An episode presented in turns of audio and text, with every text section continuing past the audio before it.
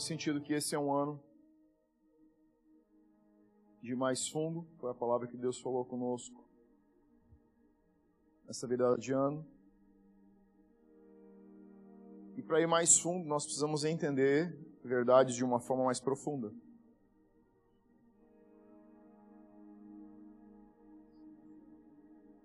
De uma maneira bem simples, para você entender o que eu estou querendo dizer, é que se você quer nadar no fundo, você precisa sair do raso. Concorda comigo? Você precisa abandonar a mentalidade da tia da cadeira de praia tomando banho com tatuíra. Sabe aquela tia que põe a cadeira tipo, na beira da praia e fica molhando o pé com a tatuíra? A gente precisa sair da beira da praia, a gente precisa ir para mais fundo.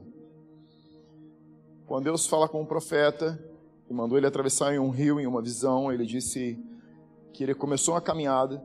Então toda a caminhada começa na beirada. Toda a caminhada começa com a gente molhando os pés. Mas esse profeta chegou um momento na visão dele que ele disse que era um rio que já não se podia nem nadar, ou seja, ele sabia e sentia que a profundidade, a correnteza e a intensidade com que Deus se movia naquela visão era tão grande que apenas servia para se afogar. O meu desejo para 2022 é que possamos nos afogar nas verdades de Deus. Que possamos sair do raso. Deixa o raso para quem quer ficar no raso. E vamos para as profundezas.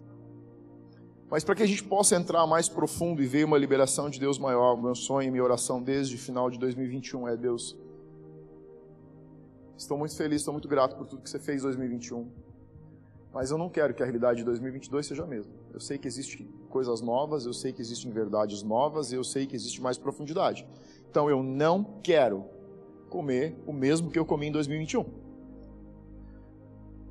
Mas só você fazer disso uma oração não vai te colocar em verdades mais profundas.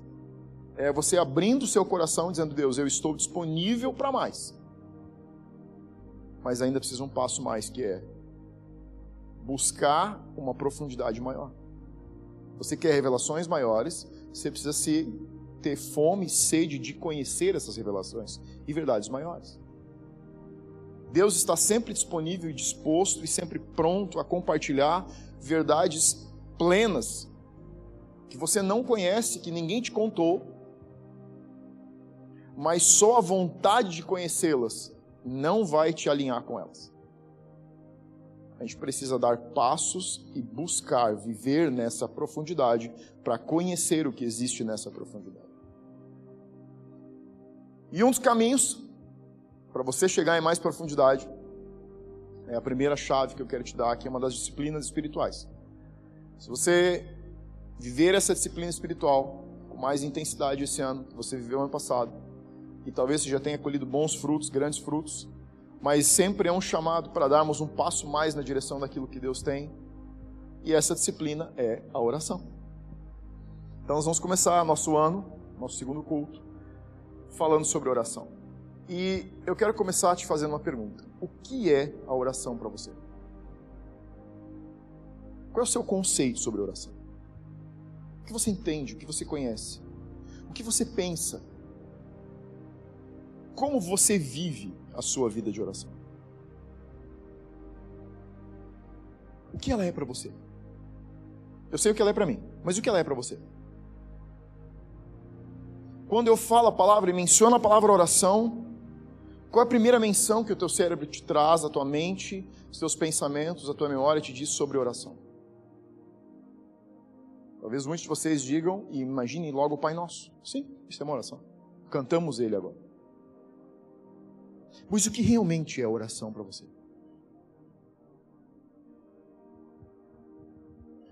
O que é oração para você? O que você sabe de oração? O que você entende? O que você conhece? O aspecto que você tem de revelação sobre a oração vai definir a profundidade e intensidade da sua vida de oração. Você está entendendo que eu estou linkando com como eu abri? Está posicionado para verdades maiores, sem buscar revelações maiores, é apenas um sonho, um desejo, sem você se apoderar dele. É como se você acordasse tivesse, tirasse um dia com a família, dissesse para a família, eu estou morrendo de vontade de comer no melhor restaurante que a gente pode encontrar em Gramado. E todo mundo concorda, yes, vai ser um sábado incrível, um domingo incrível, vamos fazer isso. Mas você fica só na vontade. Você precisa dar um passo, você precisa procurar, você precisa se deslocar, você precisa agendar um horário, você precisa ir naquele restaurante para se alimentar do que ele serve. Não é só a vontade de uma revelação de uma verdade maior, mas é um passo em direção a essa verdade. Nossas dúvidas sobre oração se baseiam em como orar, em o que é verdadeiramente a oração, ou qual a influência da oração na sua vida, nas nossas vidas. E são essas coisas que eu quero descortinar com você. Oração pode ser um lugar de alívio. Oração para algumas pessoas se torna um lugar de solidão. Oração para algumas pessoas se, se torna um lugar de desabafo. Oração para algumas pessoas é um lugar para pedir coisas para Deus. Oração para algumas pessoas é um lugar onde você pode sozinho falar o que você realmente sente, porque você já sabe que Deus conhece teu coração. Mas embora tudo isso esteja dentro da oração, nada disso é oração. Porque oração é muito mais do que tudo isso. Oração, Deus construiu a oração, a disciplina da oração, para que ela se tornasse um lugar de deleite, paz, relacionamento e descobrimento. O lugar de oração, ou o tempo de oração, ou a vida de oração, foi sonhada por Deus para ser um lugar de prazer e relacionamento, de troca um lugar de descobrimento, um lugar de você onde você pode falar com Deus e Deus pode falar com você. É muito mais do que apenas um lugar para pedir coisas. Quando começamos a imprimir uma vida de caminhada e desenvolvimento e crescimento espiritual, carregamos junto a mensagem de que orar é importante. Medimos a maturidade espiritual pela intensidade ou pela quantidade de tempo que as pessoas oram, sim ou não?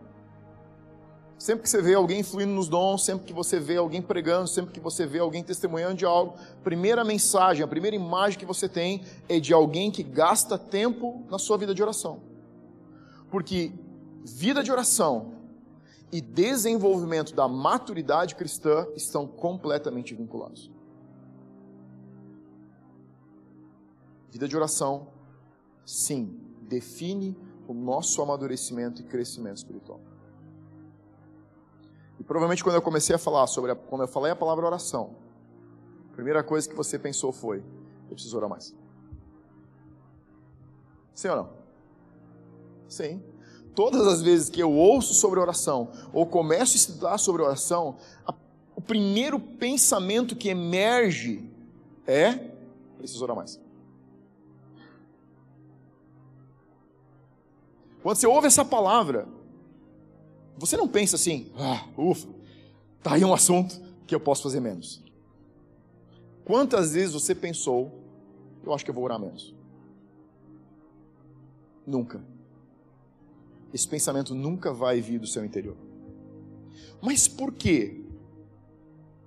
Quando você ouve a palavra oração, a primeira mensagem que você recebe é: eu preciso orar mais. Você pensou por quê? Por mais que você ore, acredite em mim, sempre que você ouvir sobre oração, você vai sentir um chamado para orar mais. Sempre.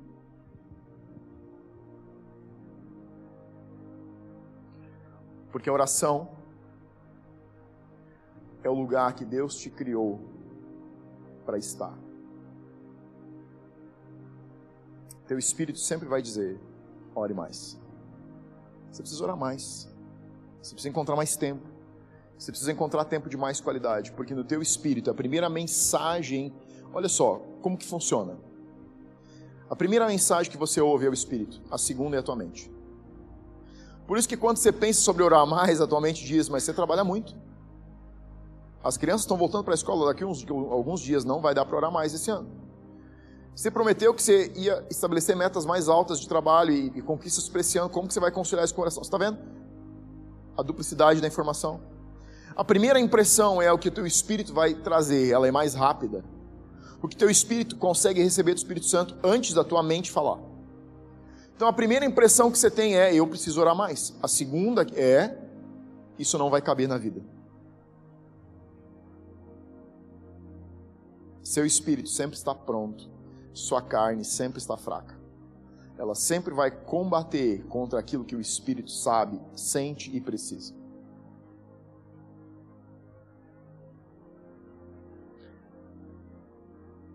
Jesus chamou a oração de lugar secreto. Deixa eu dizer algo para você. Toda falta de ordem, tudo que está desordenado, do nosso lado de fora é resultado de uma desordem do lado de dentro. Sabe por que, que Deus sonhou a oração? A oração nasceu no coração de Deus, não nasceu no coração do homem. Qual a primeira menção da Bíblia sobre oração? Adão e Eva no jardim do Éden. A palavra de Deus diz que Deus vinha para se relacionar, para saber como estava Adão e Eva, que Deus vinha para ter um feedback de como tinha sido, havia sido o dia no jardim. Sabe o que é isso? Oração. Deus não sonhou oração para você juntar as mãos, fechar os olhos, inclinar a cabeça, dobrar os joelhos. Isso é são coisas que criamos ao redor, uma liturgia que criamos ao redor de um conceito. O conceito é relacionamento de troca com o Pai. A liturgia é aquilo que nós amarramos, penduramos ao redor, que para Deus não tem valor nenhum. Adão e Eva podiam estar na presença de Deus, porque Deus vinha para estar com eles, porque Deus tinha prazer na comunhão com o homem e o homem tinha prazer na comunhão com Deus. O nome disso é oração. Sabe qual é o nome do jardim do Éden no Novo Testamento? Lugar secreto. O lugar de ordem, o lugar de relacionamento, o lugar de alinhamento. Eu e você fomos chamados para nos reportarmos a Deus ao final do dia. Se você já teve a oportunidade de estar fora da cidade, em uma fazenda, mas no final do dia os animais começam a exaurir sons, cada animal começa a exaurir os seus sons. Sabe o que é isso?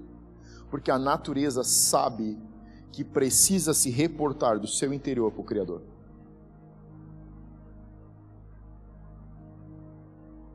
Talvez você não tenha pensado nisso. Final de tarde, sente no seu gramado. Toma um chimarrão e não converse, escuta. Os pássaros cantam no final da tarde, como cantam no início da manhã, celebrando a nova chegada de um novo dia. Sabe por que eles cantam no final do dia? Porque dentro deles ainda existe um instinto de adorar o Criador. Porque mais um dia termina. A Bíblia diz que a natureza confessa as grandiosidades de Deus. O homem as ignora, mas a natureza não. Seres chamados de irracionais sabem como terminar bem um dia. Ia na presença de Deus. Sabem como começar bem um dia. Ia glorificando a grandeza de Deus.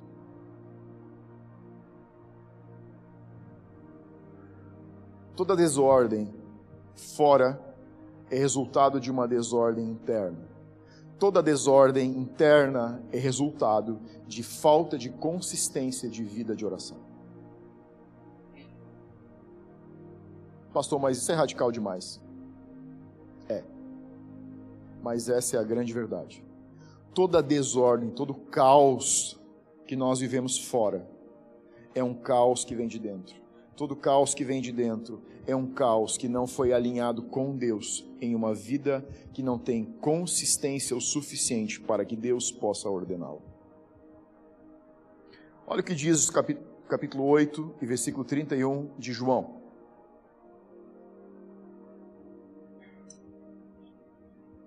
João capítulo 8, versículo 31.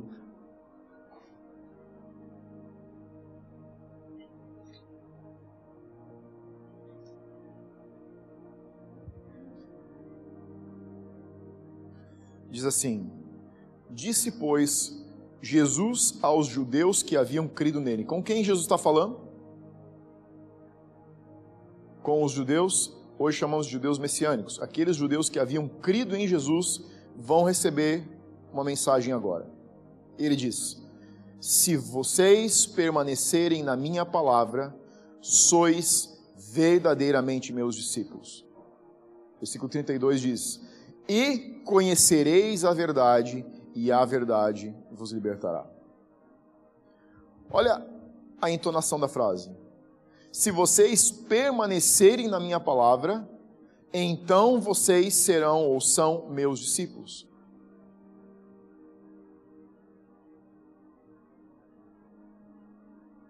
Nem todo ouvinte é um discípulo, mas todo discípulo é um bom ouvinte.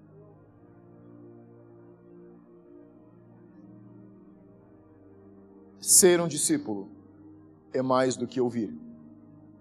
Ser um discípulo é mais do que saber. Ser um discípulo é mais do que conhecer. Ser verdadeiramente um discípulo é estar disposto a permanecer.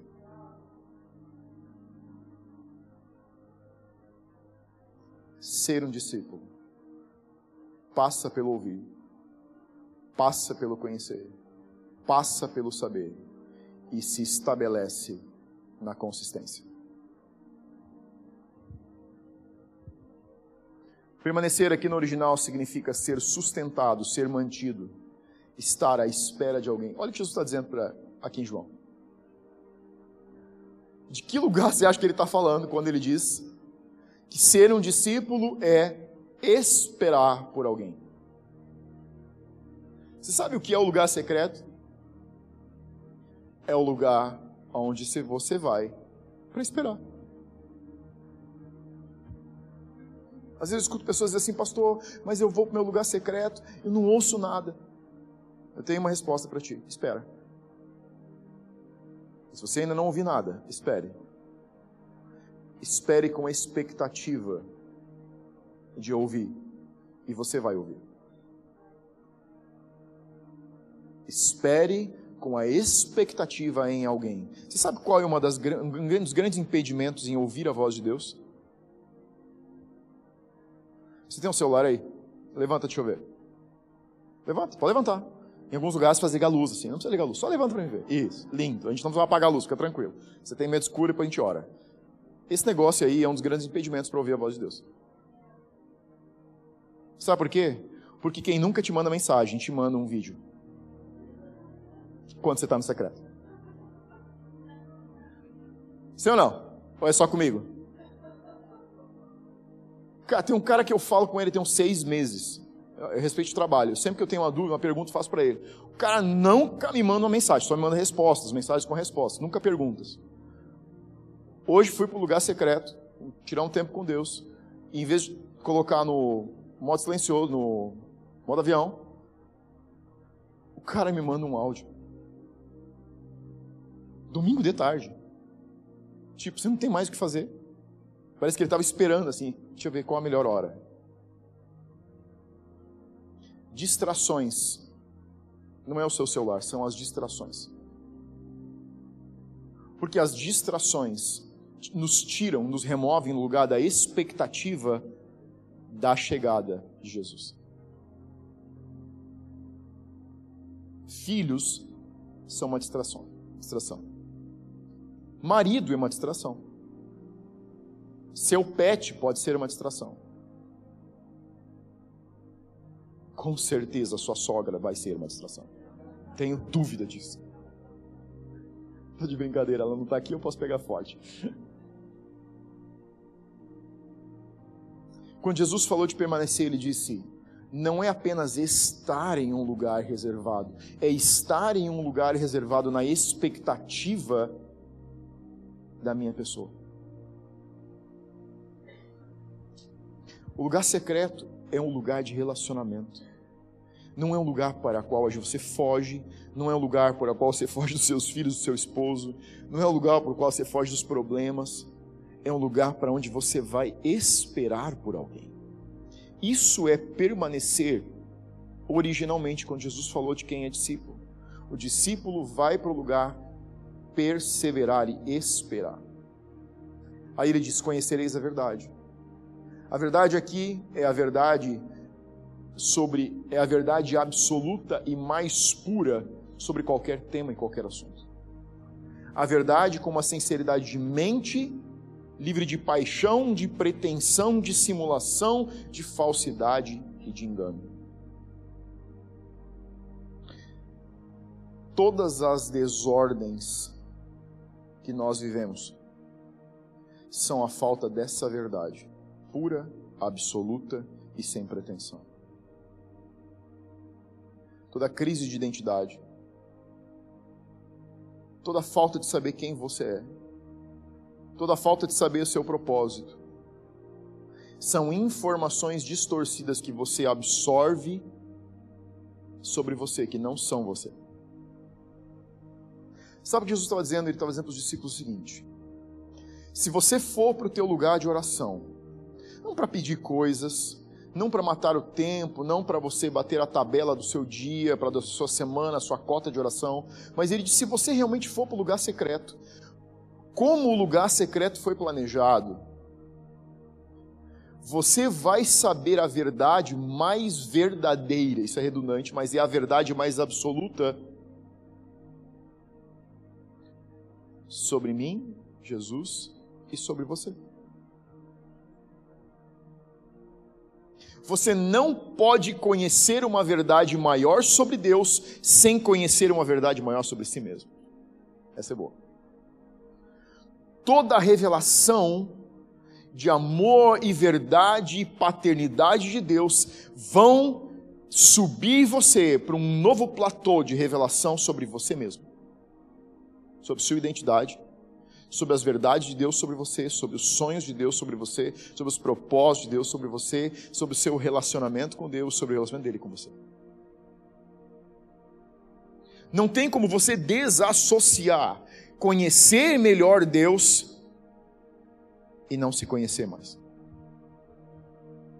Não pergunte para as pessoas quem você é, ou o que elas pensam de você. Pergunte para Deus o que ele pensa de você. E essa verdade é pura, sincera, sem pretensão, sem simulação, sem falsidade e sem engano. Isso é uma verdade. Me diga alguém nessa terra que você pisa, que você conheça, que fala uma verdade assim sobre você. Nem você fala essa verdade para você mesmo assim porque ou a verdade que nós conhecemos sobre nós nos denigre ou nos exalta, porque está aliada à performance.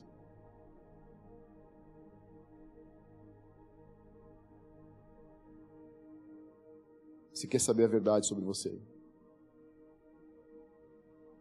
é Deus quem sabe a verdade e vai alinhar você a essa verdade. Jesus disse: E a verdade vos libertará. Nos libertará do quê? Do pecado. Quando você tem um encontro com a verdade, você é livre de tudo aquilo que você luta anos para deixar.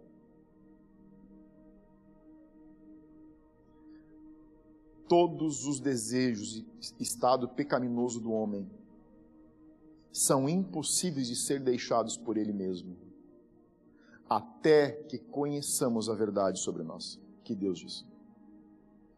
Nos liberta de nós mesmos, da nossa mente carnal, emocional, temporal e terrena. Conhecer essa verdade nos liberta das pessoas. Vai te dar uma liberdade onde você não vai depender de aprovação, pensamento ou opinião de mais ninguém. Nos liberta das situações. Toda situação que nos prende não é resolvida com uma atitude, a não ser que essa atitude seja buscar uma revelação maior de Deus. Porque quando você sabe a verdade sobre si e sobre a situação, você simplesmente sai de dentro dela para a verdade profética, para aquilo que Deus está dizendo amanhã sobre o hoje que você está vendo.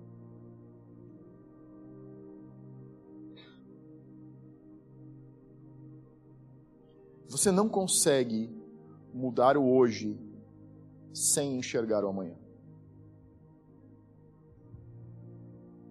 Você quer mudar algo hoje em você, no seu relacionamento, na sua família, no seu trabalho, nos seus negócios, no seu dia a dia. Você precisa descobrir a verdade de Deus sobre ela. E quando você traz aquela verdade para esse presente, aí ele é transformado. Você sabe por que, que pensamento positivo não muda uma realidade? Nunca. Porque pensamento positivo é uma afirmação nova sobre uma verdade atual. E o pensamento positivo tem poder zero no universo. É a palavra de Deus sobre onde Ele vê você amanhã, trazida para o hoje, que tem o poder de transformar a situação. O homem não pode brincar de ser Deus. Ele pode se submeter a Deus. Ao homem não foi dada a autoridade. O homem perdeu a autoridade. Jesus a devolveu. Mas a autoridade do homem sem Deus é inexistente.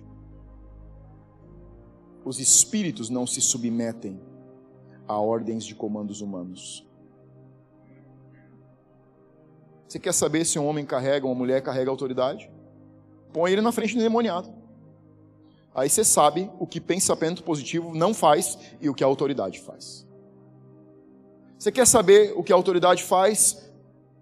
Pegue alguém que está com uma situação de doença, como a Lid comentou, a pastora Johnny falou, e você tente com pensamento positivo levantar um doente.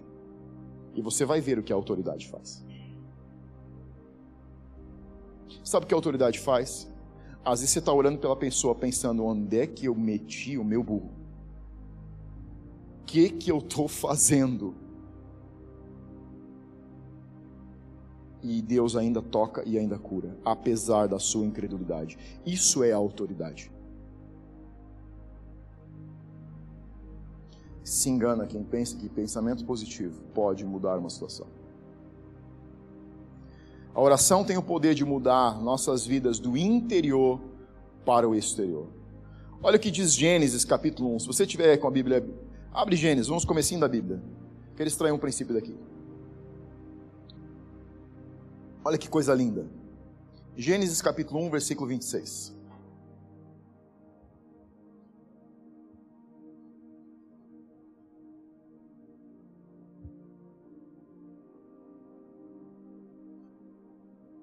Também disse Deus. Isso aqui é o início da criação. Deus termina tudo que é externo, tudo que é, é que está orbitando ao redor, e agora ele está focando no homem. Então ele disse o seguinte: Também disse Deus: façamos o homem à nossa imagem e conforme a nossa semelhança. Tenha ele domínio sobre peixes do mar, aves do céu, animais domésticos, sobre toda a terra, todos os répteis que rastejam pela terra. Criou Deus, pois, o homem à sua imagem, a imagem de Deus o criou, homem e mulher. Fomos criados segundo um modelo e com um propósito. Agora, por que nós vivemos em desordem se Deus nos fez a sua imagem e semelhança?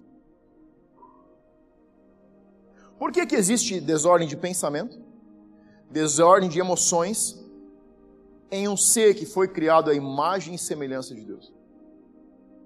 Isso não parece não fazer sentido? É como se você criasse um computador e ele se comportasse como uma torradeira. Você ia ficar decepcionado. Seus investidores ficariam decepcionados.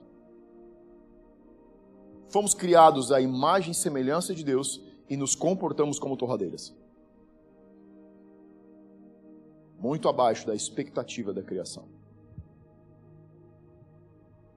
Porque nós não podemos operar na dimensão que Deus nos criou para operar, a menos que sejamos ordenados na dimensão que Ele nos criou. Você não pode operar em ordem nessa dimensão terrena, relacionamentos, pensamentos, intenções, planejamentos, a sua vida, ela não pode ser ordenada aqui a menos que nos ordenemos primeiro na dimensão onde fomos criados. E qual foi? Relacionamento com Deus. Lugar secreto. Essa é a dimensão que ordena o ser humano. Passar fora do lugar de onde nós fomos criados nos faz deixar de ser como imagem e semelhança de Deus e passar a ser uma imagem e semelhança distorcida de Deus. Toda desordem externa é resultado de uma desordem interna, toda desordem interna é falta de ordem no lugar onde fomos criados. Sabe qual foi o ambiente de criação do homem? Relacionamento. E disse Deus, a quem Deus está dizendo? Pai, Filho e Espírito Santo estão no momento da criação e Deus está em um momento de, incrível de relacionamento entre a Trindade e o homem que está sendo criado. O homem, você e eu, temos uma matriz. Você não vai se ordenar fora do ambiente onde a engenharia foi desenvolvida. Você pode vencer na vida. Você pode ter 10 faculdades. Você pode ler 100 mil livros. Você pode ter os melhores coaches. Nenhum deles ou nada disso vai pôr você em ordem. A ordem acontece onde a fome interior é aplacada. E fome só é aplacada em relacionamento. Você passa uma semana inteira lendo, estudando, e eu te dou os parabéns por isso. Faça. Faça. Precisamos fazer isso. Mas você não sai tão satisfeito como sai depois de uma hora e meia daqui. Sim ou não? Por quê? Porque o teu espírito está te dizendo que toda essa informação é conteúdo, mas não é agente de transformação.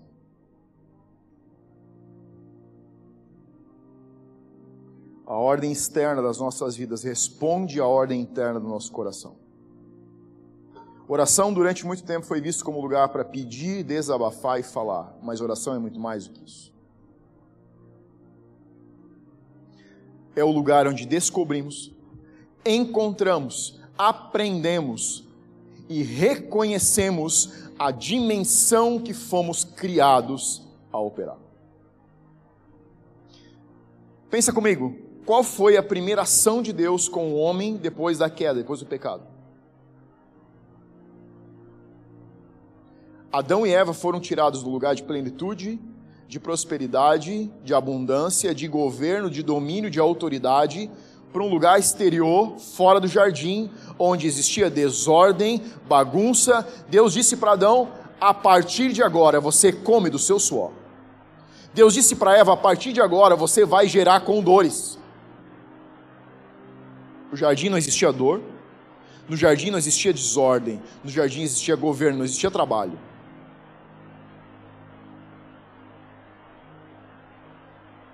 Você conhece algum colono que trabalhou a vida inteira? Como ele está no final da vida? Desgastado, a maioria deles com problemas seríssimos de coluna. Humanamente, a, o corpo do homem confessa que ele está fora do lugar onde ele foi criado. Fomos criados para governo e para exercer autoridade. Mas para governar e exercer autoridade, precisamos retornar para a dimensão onde fomos criados. E isso é relacionamento no lugar secreto o jardim do Novo Testamento. Se você estudar a história de Gênesis, vai ver que Deus tirou o jardim do seu lugar. Velho Testamento, você é é, vai para Gênesis, você vai encontrar verdades que são reencontradas no Novo Testamento. O jardim foi tirado do lugar, ele não podia mais ser encontrado. Foi colocado um anjo na porta com uma espada de fogo, protegendo o jardim para que o homem não entrasse decaído para este lugar de autoridade e de vida eterna. Mas Jesus abre a porta, não de um jardim físico, mas de um lugar secreto espiritual, onde você volta a reconquistar aquilo que Adão e Eva tinham que era autoridade sobre a sua vida, autoridade sobre relacionamentos, autoridade sobre seus filhos. Às vezes escuto pessoas dizer, pastor, eu não sei fazer com meu filho. Quer fazer uma coisa bem legal? Vai orar. Até ter autoridade suficiente para mandar. E depois você faz ele obedecer. Simples. Queremos ordenar a vida do lado de fora, quando Deus declarou que ela seria desordem. Você não pode quebrar as palavras de Deus. É impossível. São princípios estabelecidos no universo. Deus disse: do lado de fora é desordem, dor, confusão e um preço caro a pagar para ter alguma coisa. Você quer fazer isso com facilidade? Volta para o relacionamento. Mas preferimos nos desgastar do lado de fora do que descansar do lado de dentro. Jardim, lugar secreto, é lugar de descanso é lugar de plenitude, é lugar de descoberta, é lugar de aprendizado, é lugar de conhecimento sobre Deus e sobre nós mesmos. A oração foi criada para ser uma habilidade comum em nossas vidas. Marcos capítulo 4, versículo 23.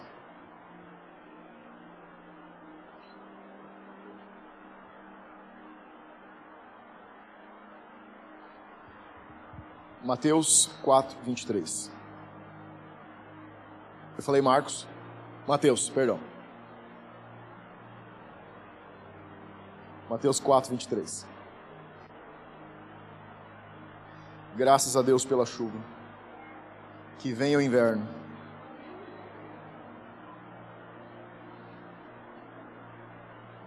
Você sabe que o inferno vai ser quente, né? Isso me faz presumir que o céu vai ser frio.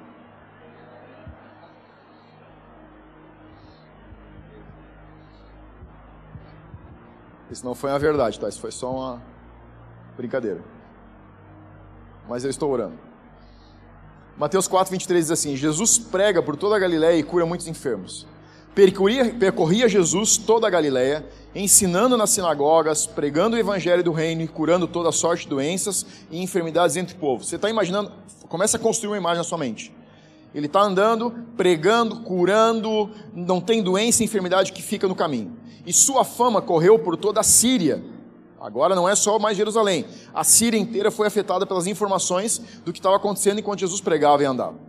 Trouxeram-lhe então todos os doentes acometidos de enfermidades, tormentos, endemoniados, lunáticos e paralíticos, e ele os curou.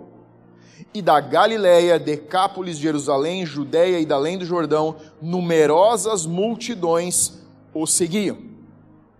Conseguiu imaginar o que está acontecendo aqui? Isso aqui é um evento épico. Ninguém na história fez isso. Ninguém na história fez isso. O mundo da época está falando sobre Jesus. E aí vem o capítulo 5, versículo 1. Sequência, isso aqui não encerrou. Agora no capítulo 5, versículo 1, você vai ver o que tudo isso culminou. Sermão do Monte. As bem-aventuranças. Vendo Jesus as multidões, Ó, vendo Jesus essas multidões que vieram, subiu ao monte e, como que se assentando, aproximaram-se os seus discípulos e ele passou a ensiná-los, dizendo: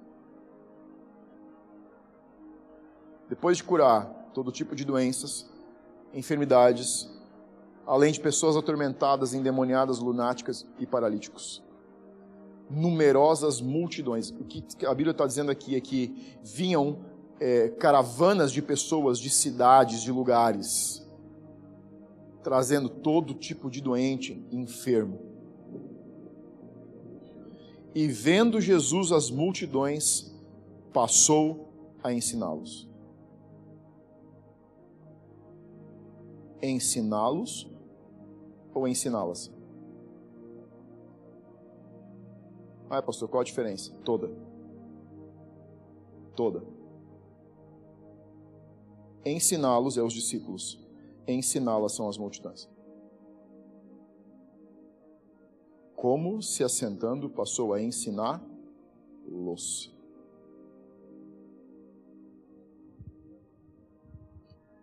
Jesus não ensinava as multidões. Jesus não ensinava seguidores. Jesus não ensinava simpatizantes. Ele ensinava discípulos. Está comigo? Jesus não ensinava multidões. Ele as recebia, as amava, os curava, os enviava. Ensinava discípulos. Aqui existem dois níveis diferentes de relacionamentos. Multidões trazem o aspecto da necessidade.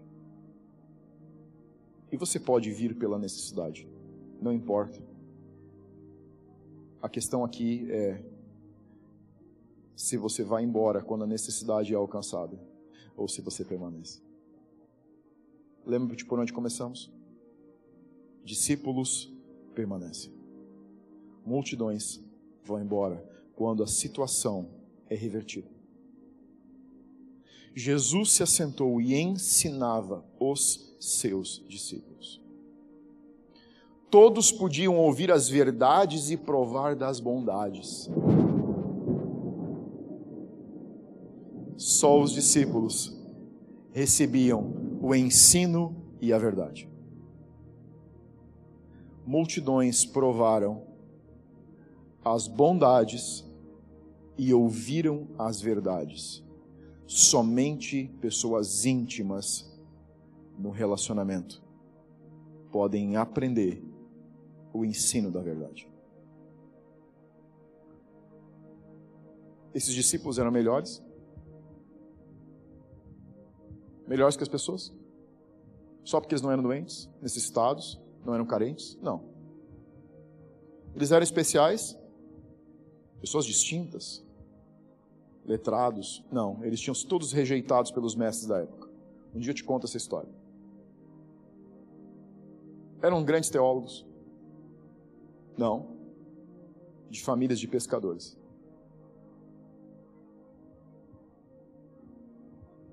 Não eram de famílias religiosas, nem de famílias tradicionais.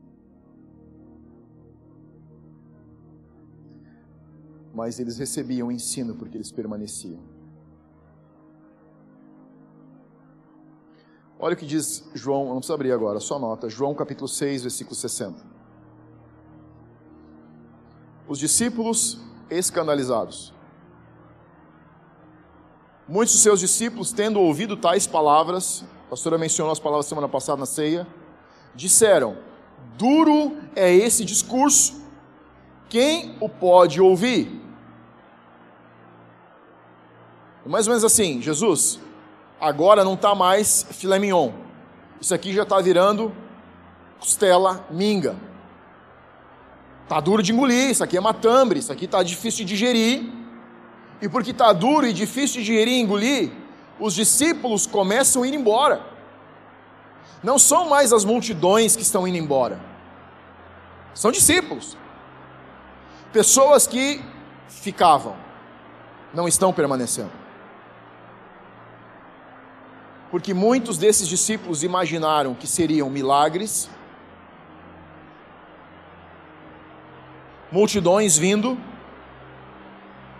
pão e peixe sendo multiplicado, endemoniados sendo libertos, e focaram apenas em necessidades sendo supridas. Israel esperava um rei que viesse governar política e socialmente a nação. E os discípulos que começam a se decepcionar com as verdades que começam a ser entregues por Jesus, começam a dizer: tá difícil de engolir. Tá difícil de engolir que oração não é só um tempo onde eu peço coisas para Deus. Mas eu não pensei que orar e uma vida de oração exigiria de mim o meu tempo, que já é tão pouco. Não, eu não quero ouvir a verdade sobre essa vida de oração, onde tem que fazer parte da primeira e mais importante parte do meu dia. Eu tenho muitas coisas importantes. Bem-vindo à verdade. Ela é difícil de engolir. No versículo 66, do capítulo 6 de João, diz assim: À vista disso, muitos dos seus discípulos o abandonaram e já não estavam com ele. Então perguntou Jesus aos doze: Porventura quereis também vós outros retirar-vos? E aí Simão, que não pode esperar para falar, responde: Dessa vez, muito bem. Para quem iremos? Só tu tens as palavras de vida eterna. Sabe o que Pedro estava dizendo? É verdade, está difícil de engolir, mas essas são verdades a respeito da eternidade que nós precisamos absorver.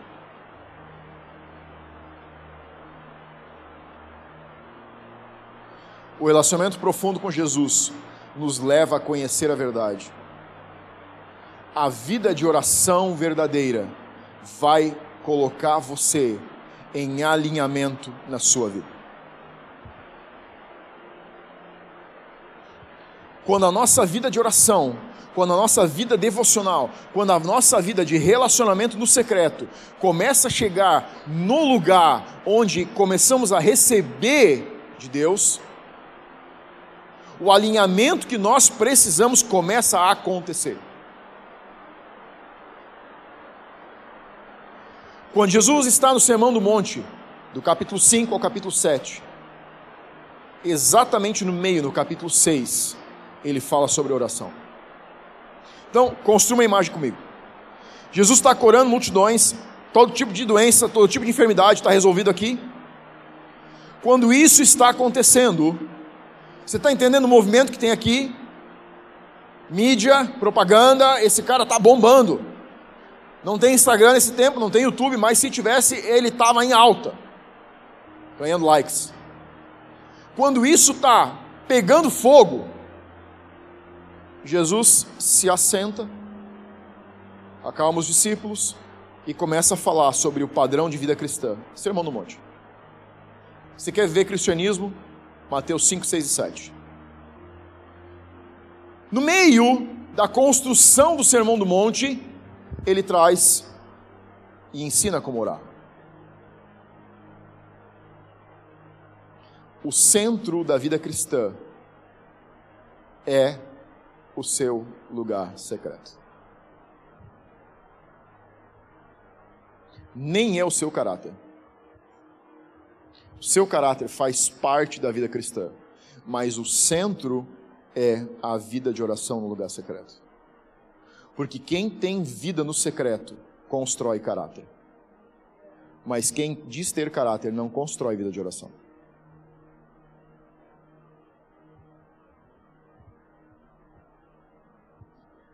Você pode ter tanto caráter quanto constrói uma vida no secreto. O que nos falta de caráter precisa ser construído no secreto com Deus. E sempre nos falta. Me falta também. Bem-vindo ao mundo real, no qual eu não preciso mentir. Porque minha vida no secreto pode me fazer olhar para trás e lembrar de quem eu fui, saber quem eu sou e me dar esperança com quem serei.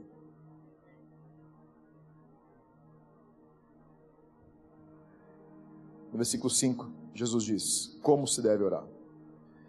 E quando vocês orarem, não sejam como os hipócritas, porque gostam de orar em pé nas sinagogas e nos cantos das praças, para serem vistos pelos homens.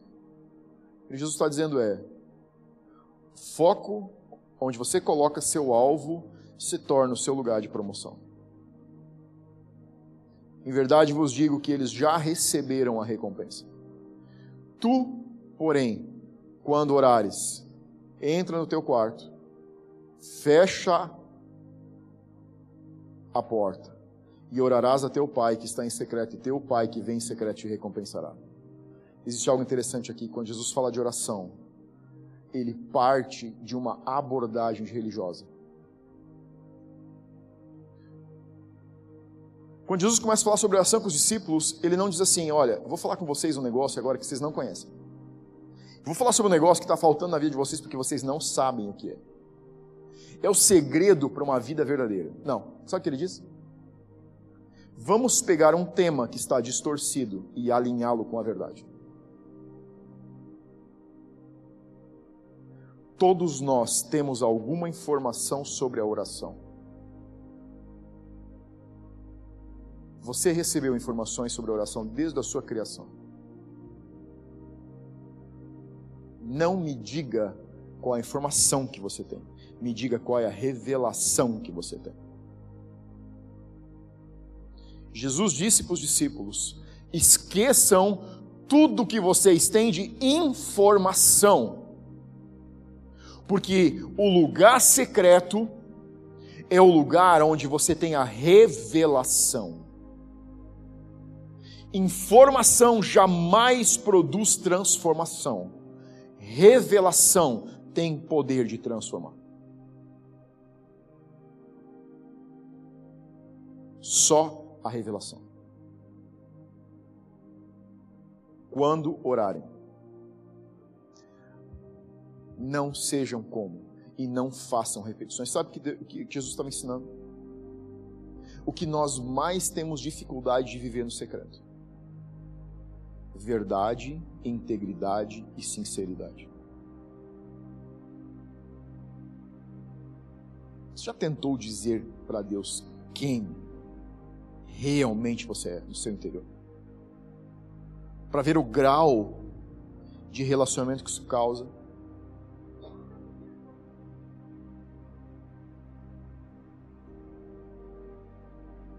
O verdadeiro relacionamento implica em troca de verdades. Mas você não pode ouvir a verdade sobre você, de Deus, sem dizer primeiro a verdade sobre você para Ele. A minha vida de oração era um fracasso. Até que eu aprendi a parar de mentir para Deus, se é que isso é possível. Mas a gente pensa que é.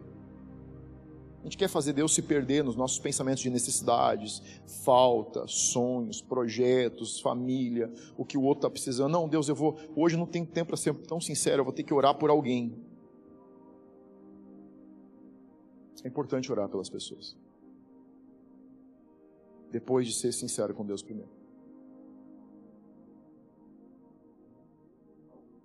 Quando Jesus foi perguntado sobre os dez mandamentos, ele foi muito simples. Ele disse: o Pai acima de tudo. Ou seja, e ele não começou com dizendo: você precisa ver a necessidade das pessoas e trazer para o Pai. Ele disse: primeiro o Pai. Primeiro o relacionamento. Tudo começa no relacionamento. Ele disse: depois desse relacionamento, o teu próximo como você mesmo. Se nós queremos encontrar verdades mais profundas em Deus em 2022 que encontramos em 2021, a gente vai ter que dar mais um passo em verdade, em integridade. A gente vai ter que dar mais um passo na nossa vida devocional. Vamos ter que dar mais um passo em nos importarmos com Deus mais do que com nós mesmos e com o nosso próximo como a nós mesmos. Isso é relacionamento com Deus. Relacionamento com Deus não é fazer uma oração. Relacionamento com Deus é uma comunicação. Talvez você tenha muitas informações sobre maneiras de orar, tipos de orações, oração de destravar, oração de travar, oração de rebocar, não sei qual é que são. Mas se você tiver uma revelação, todas essas informações vão se perder e vão ser inúteis. Eu, quero, eu preciso falar de Davi ainda, e aí nós vamos encerrar. Olha só. Salmo 91, anota aí, versículo 1. Davi, o rei Davi falando sobre o lugar secreto, olha o que ele diz. O que habita no esconderijo do Altíssimo descansa à sombra do Onipotente. Diz o Senhor, meu refúgio. Diz ao Senhor, meu refúgio, meu baluarte, Deus meu em quem confio. O rei Davi conhecia a verdade sobre uma vida de oração. Quando ele diz habita, ele diz Yashab, permanece, se assenta, mora. Sabe o que Davi estava dizendo? Ele disse: aquele que se assenta, aquele que permanece, aquele que mora no lugar secreto. No esconderijo, ele está dizendo. esconderijo aqui é seté, esconderijo, cobertura, proteção, lugar secreto. Sabe que Davi conhecia muito antes de Jesus vir pisar nessa terra? Que o seu lugar de promoção, o seu lugar de destravar, era na presença de Deus. O que Davi construiu no secreto, o habilitou para estar fora do secreto, em cima dos tronos. Se a gente fosse para, parafrasear, daria para montar esse versículo assim: Quem permanece no lugar secreto do Altíssimo e descansa ou mora à sombra do Onipotente diz: Senhor, você é meu refúgio e é em quem eu confio. Pastor, mas às vezes eu não consigo confiar que Deus vai resolver algumas situações. Sabe onde você constrói confiança? Para passar por problemas antes deles chegarem. No seu tempo com Deus. Nossa vida de oração muitas vezes se baseia em clamar quando os problemas estão acontecendo. Construa uma fortaleza. Você foi chamado para construir um lugar, uma, uma base, uma habitação, aonde quando os problemas vêm, você consegue lembrar daquilo que você já construiu e porque você tem uma memória de uma construção, um depósito de crédito. Quando o problema vem, você já fica pensando, eu estou, já estou pronto é para o próximo, esse aqui é fichinha. Eu sei quem é o meu Deus, eu sei em quem eu confio, porque eu tenho me relacionado com Deus que não me abandona. Pastor, mas por que você fala que eu tenho que ouvir Deus no secreto? Sabe por quê? Porque se você ouvir Ele no secreto, nos seus tempos de paz, você nem precisa ouvir Ele no tempo de guerra, porque você já sabe o que Ele te disse. No momento de dificuldade, é difícil de ouvir. Você já tem que ter ouvido antes. Deus construiu o ser humano para saber a verdade antes da mentira ser jogada. E quando falarem da sua integridade, quando falarem do seu caráter, você sabe o que você está construindo. Você vai ter que fazer às vezes o que eu, que eu faço. Ah, eu sei quem eu era. Não, eu lembro. Fica tranquilo. Só me lembrar que eu mesmo lembro. Mas eu tá mais atenuante quem eu sou hoje do que quem eu fui ontem. E é nessa verdade que eu permaneço. E é para a próxima verdade que eu estou indo. Olha o que diz no capítulo 31, versículo 20 de Salmos: No recôndito da sua presença, tu os esconderás das tramas dos homens, num esconderijo os ocultarás da contenda das línguas.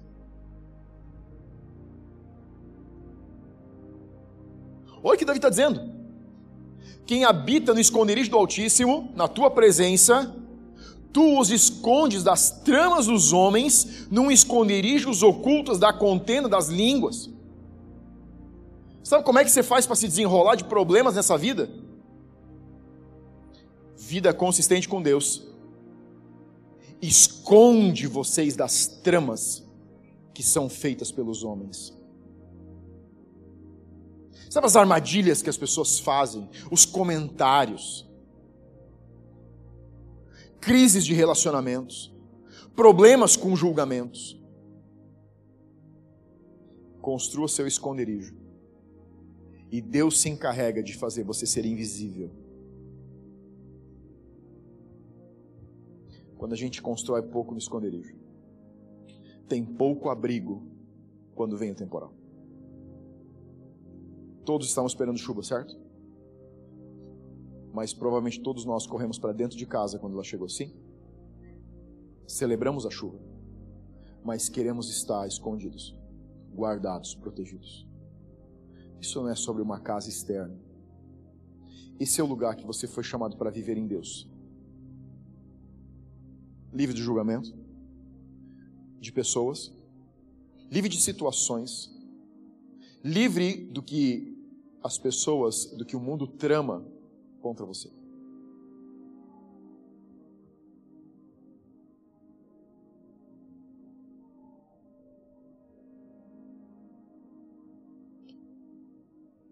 Quando você é ordenado na dimensão em que foi criado, você sai de um lugar de desordem para um lugar de ordem. Você e eu fomos criados à imagem e semelhança de Deus. Sabe o que significa isso? Sabe qual é o maior princípio da imagem e semelhança? Um dos maiores princípios. Você acha que existe alguma coisa no universo que pode remover Deus do lugar de paz? Você acha que Deus está preocupado com alguma coisa em algum lugar do universo? Você acha que Deus está assustado ou ficou assustado quando o diabo se rebelou com um terço dos anjos? Você acha que tem algo que o homem, que a humanidade, que as nações possam fazer que preocupa Deus a ponto de dizer: Meu Deus, ou meu, meus, eu mesmo não sei o que fazer? Não. Ser criado em imagem e semelhança de Deus é ter disponível a capacidade de viver em lugar de paz, apesar de qualquer situação que esteja acontecendo. Sabe por que a gente perde a paz? Porque a gente não habita nela. Porque a gente quer ela, mas não habita nela. Ser a imagem e semelhança de Deus é poder viver em um lugar de paz. Apesar de pandemia, apesar de desemprego, apesar de crise, apesar do futuro. Apesar do passado.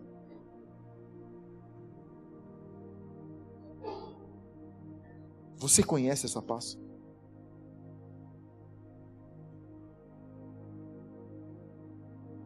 Você conhece essa paz? Que paz a tua vida de oração tem deixado ou feito você, levado você a viver? Qual é o nível de paz que o teu lugar secreto te proporciona?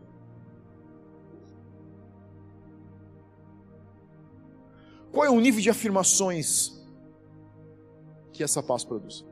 Ou que, o, que essas, o que essas afirmações podem produzir de paz em você? Fique de pé, eu quero orar com você.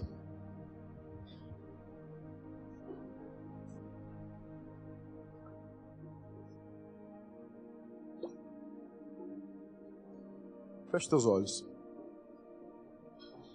Hoje é um culto mais quieto. Eu gosto desses cultos quietos. Eles fazem a gente pensar. E tudo aquilo que nós pensamos pode produzir transformação.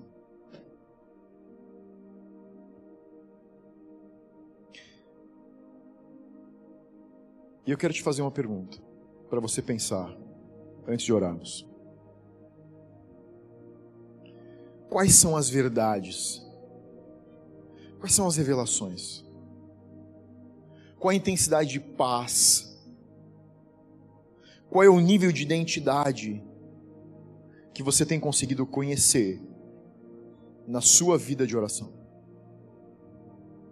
A segunda pergunta que eu te faço é: ela satisfaz o teu espírito? Ou você está disposto a sair da beirada? Para descobrir quão profundo esse Deus que você ouviu falar pode ser.